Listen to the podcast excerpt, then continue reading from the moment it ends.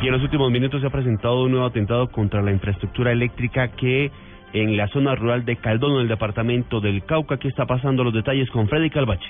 Este nuevo atentado contra la infraestructura eléctrica en el departamento del Cauca fue atribuido por el comandante de la Brigada 29 del Ejército, coronel Jorge Herrera, a guerrilleros de las FARC.